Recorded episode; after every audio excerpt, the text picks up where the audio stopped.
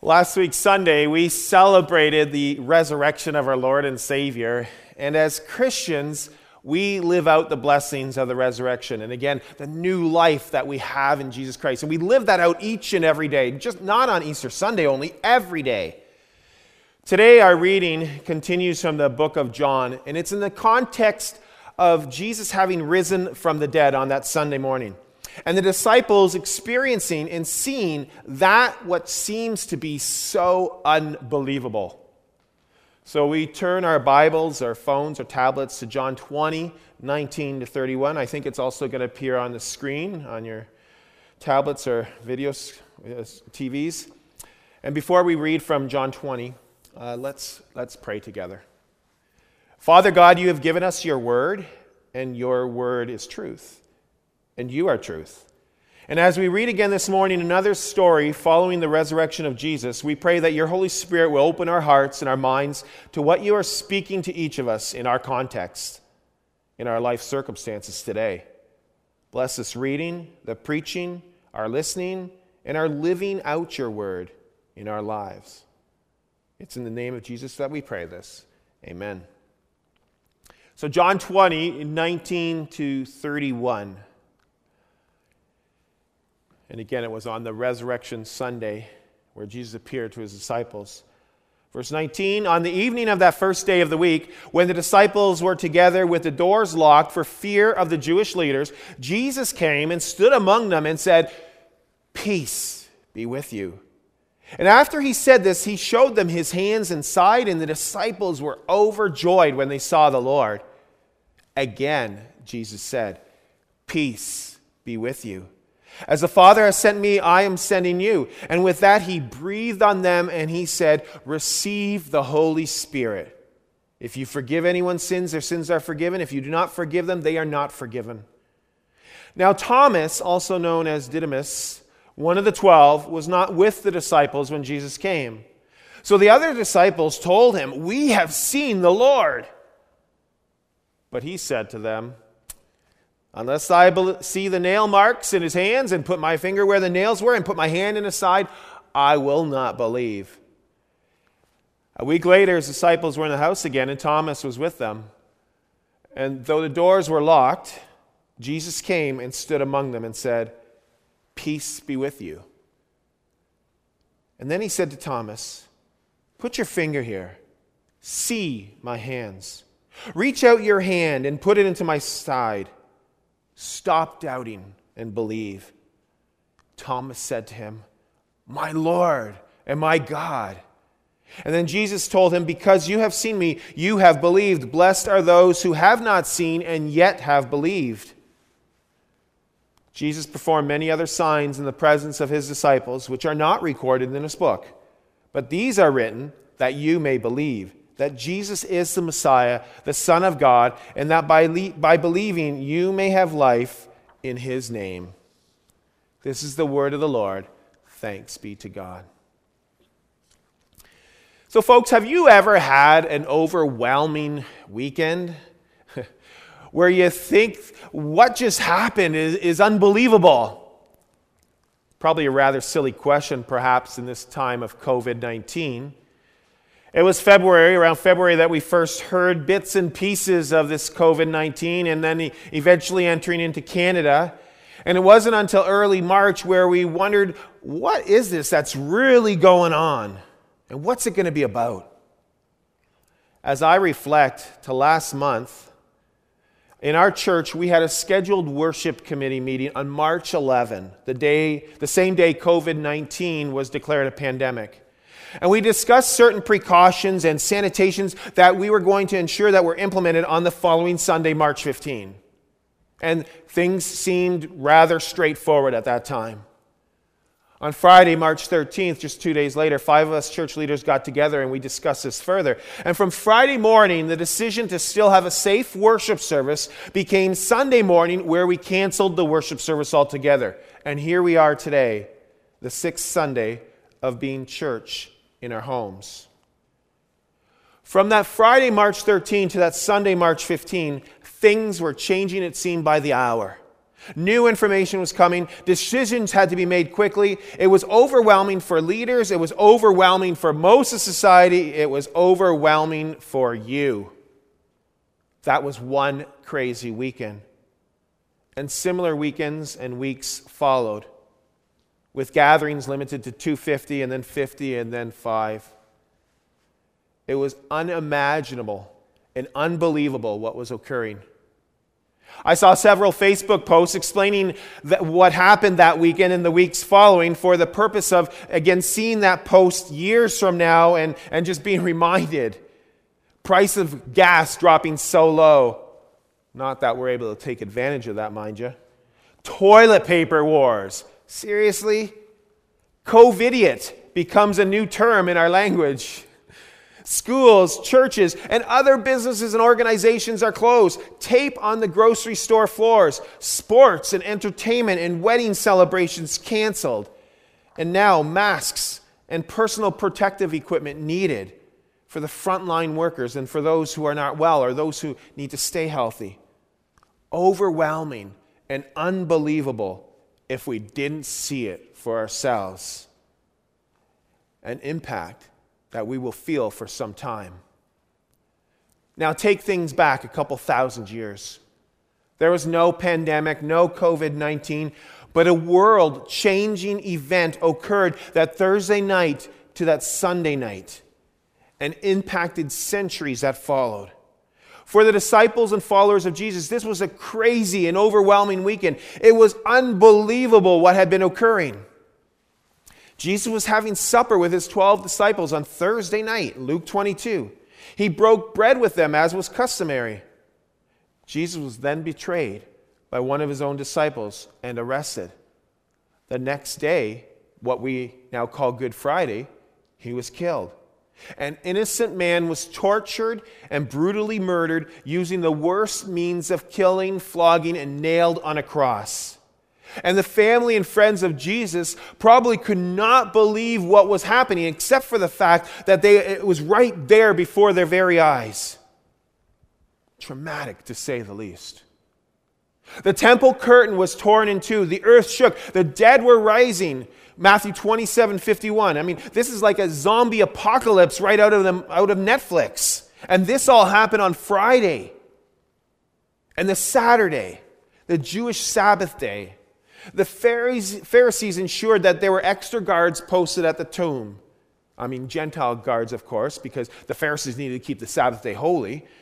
And the Saturday must have felt like an eternity for the disciples. Sure, they rested on the Sabbath day according to the law, Luke 23 56, but they were grieving the loss of a good friend. They were hurting. And maybe they were even doubting that Jesus was the Messiah as he had said, and others had even called him that. And I wonder if the disciples would have gone, even gone to worship on that Sabbath Saturday. Then the following Sunday, women went to the graveside, the tomb with spices, and they saw the stones rolled away. Jesus is risen. Unbelievable, except that they saw him. And they were told to tell the disciples. And Peter and John sprint and they probably race each other, John 20, verse 3, and they race each other to the grave and they see the empty tomb, wondering what's happened, Luke 24, verse 2. And Jesus meets up with other disciples on the road to Emmaus. He has supper with them, and they don't even realize it's him until he leaves. And then we get to Sunday evening. The disciples are locked up in the room because they were afraid of the Jewish leaders coming after them and probably trying to do to them what they did to Jesus. In our reading this morning, it presents an overwhelming period of time. And there is a lot of words in our reading this morning pointing to people seeing in order to believe. Jesus appeared to the disciples, and then he showed them his hands and his side, and the disciples saw the Lord.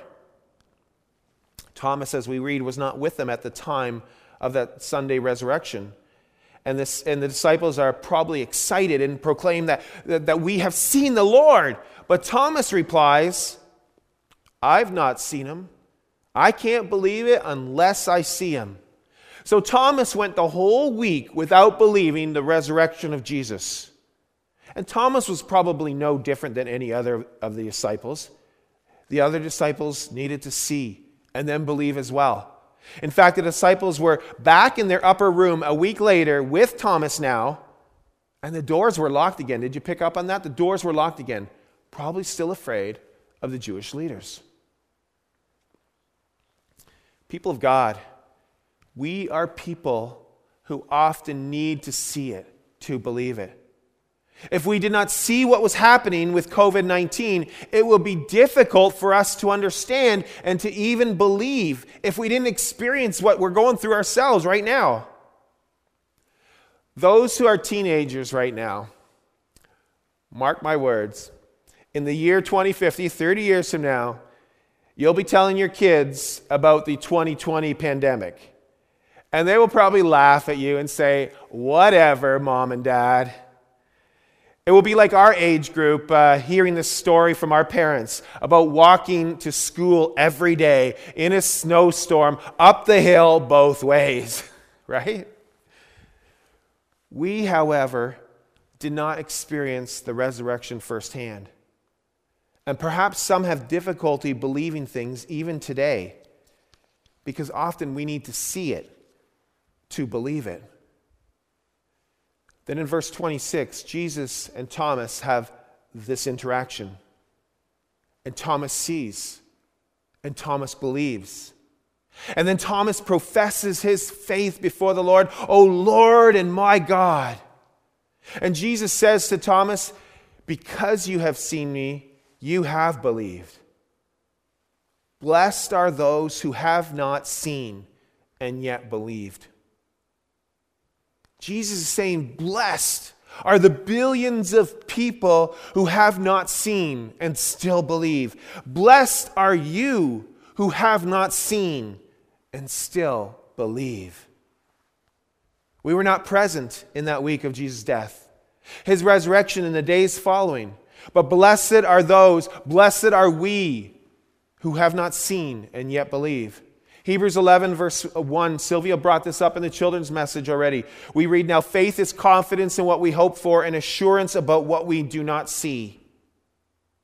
How good are we with believing without seeing? So often, unless we really, really trust the person, like Sylvia said, we tend to need to see it to believe it. Ah, I don't believe it. I need to see it first. But faith is believing when we have not seen. Faith is not seeing and yet still believing. Now, Jesus knows that his people go through times of turmoil and, and times of wilderness wandering, times of wanderings, and, and times that are so overwhelming. And so, Jesus doesn't just say to his people, okay, people, it's time to just suck it up now and it's just, just time to believe. No, he doesn't say that to his people. Look at what happens to the disciples on the day of the resurrection, and then to Thomas a week later. Jesus says, Peace be with you. Yes, believe in him, but re- first receive his peace upon you. Jesus makes himself known to the disciples, and he is offering them his amazing grace. And they are locked tight in this room. They are scared. And there is that phrase that comes from Jesus' mouth Peace be with you.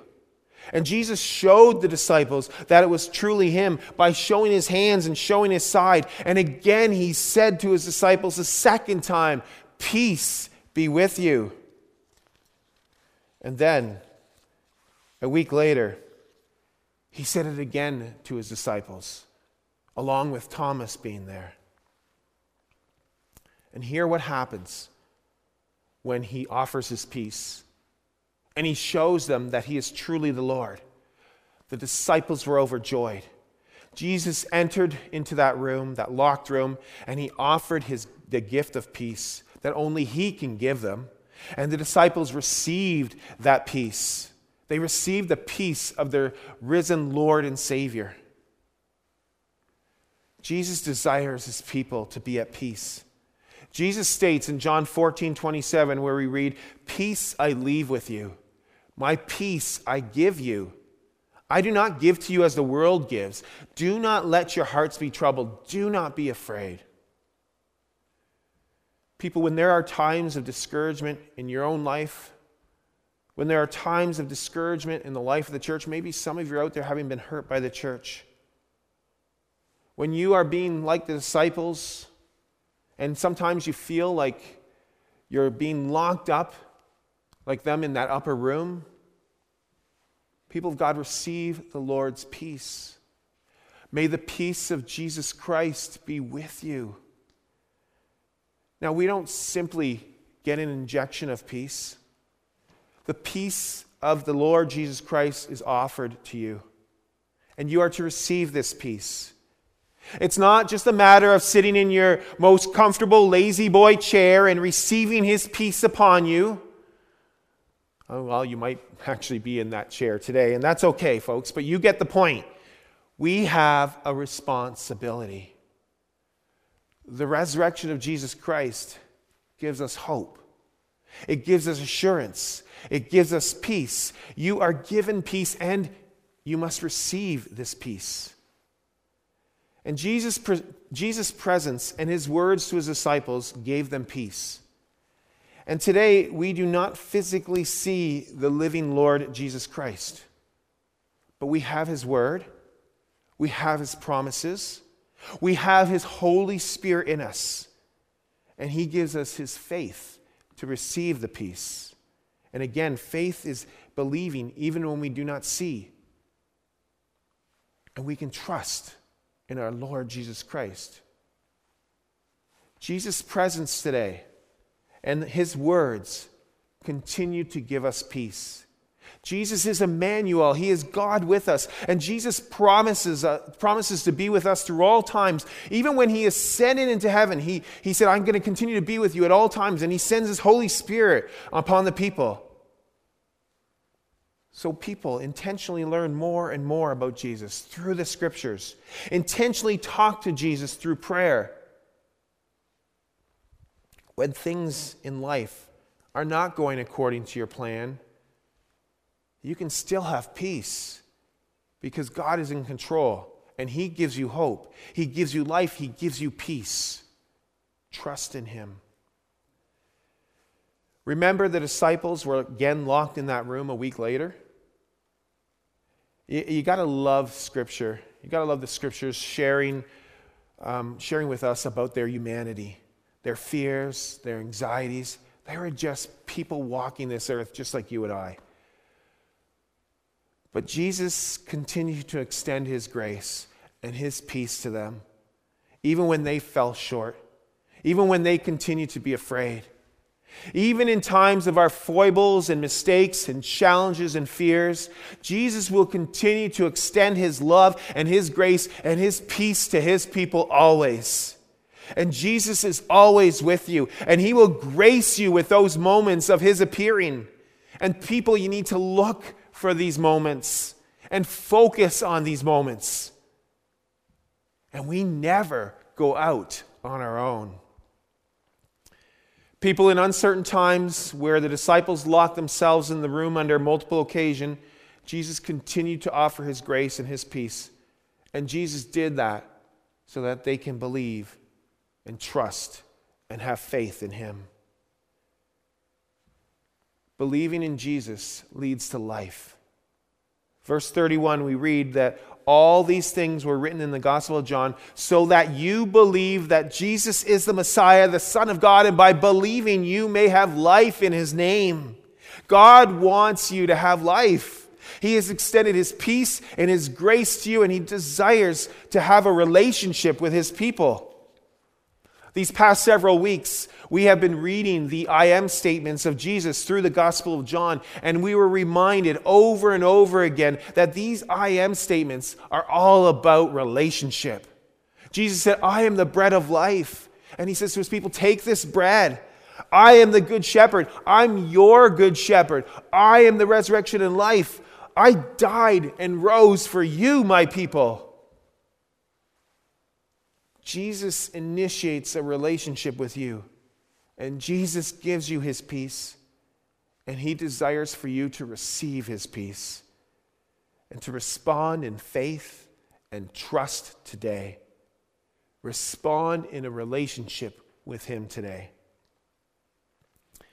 I don't know what tomorrow will bring. You don't either. But we do know that Jesus has tomorrow and each of us in his hands. Jesus did not come to this earth to rid this world of COVID 19. Jesus came to seek and to save the lost. He came to enter into a relationship with his people. And he continues to do that even during the chaos and the uncertainty. Go in the peace of our Lord Jesus Christ. And together we say, Amen. Let us pray together.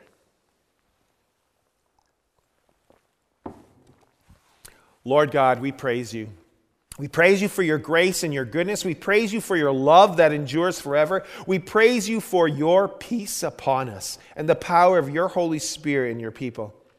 And so we respond in faith, believing in all that you have done for us, even without seeing it always with our very own eyes.